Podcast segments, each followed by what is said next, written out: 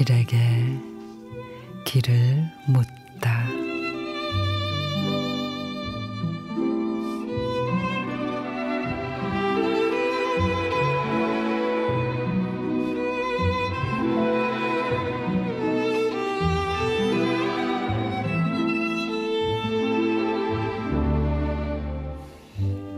생계 유지 목적이 우선이라는 핑계로 놀거나 쉬는 일은 알지도 못했고 가족과 다정해 볼 틈도 없었다. 반복되는 우여곡절도 겪어야 했기에 빗소리가 나에게는 음악으로 들리고 그 소리를 들어야만 마음이 안정되는 울보는 장마철 세찬 빗소리가 마냥 좋았다.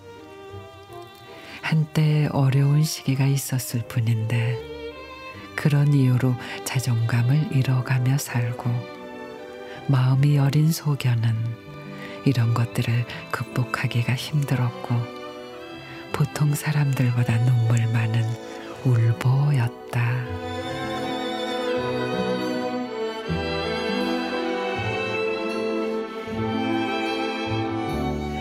안영준 시인의 울보는 빗소리가 좋다.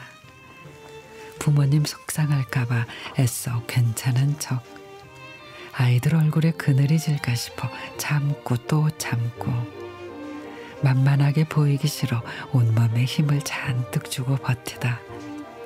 그만 맥이 빠져 하염없이 눈물이 쏟아질 때가 있습니다.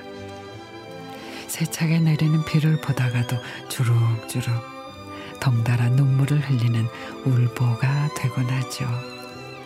근데 그래요 그렇게라도 실컷 울어요. 눈치 보지 말고 그래야 또 힘이 나고 그래야 또 살 수 있죠.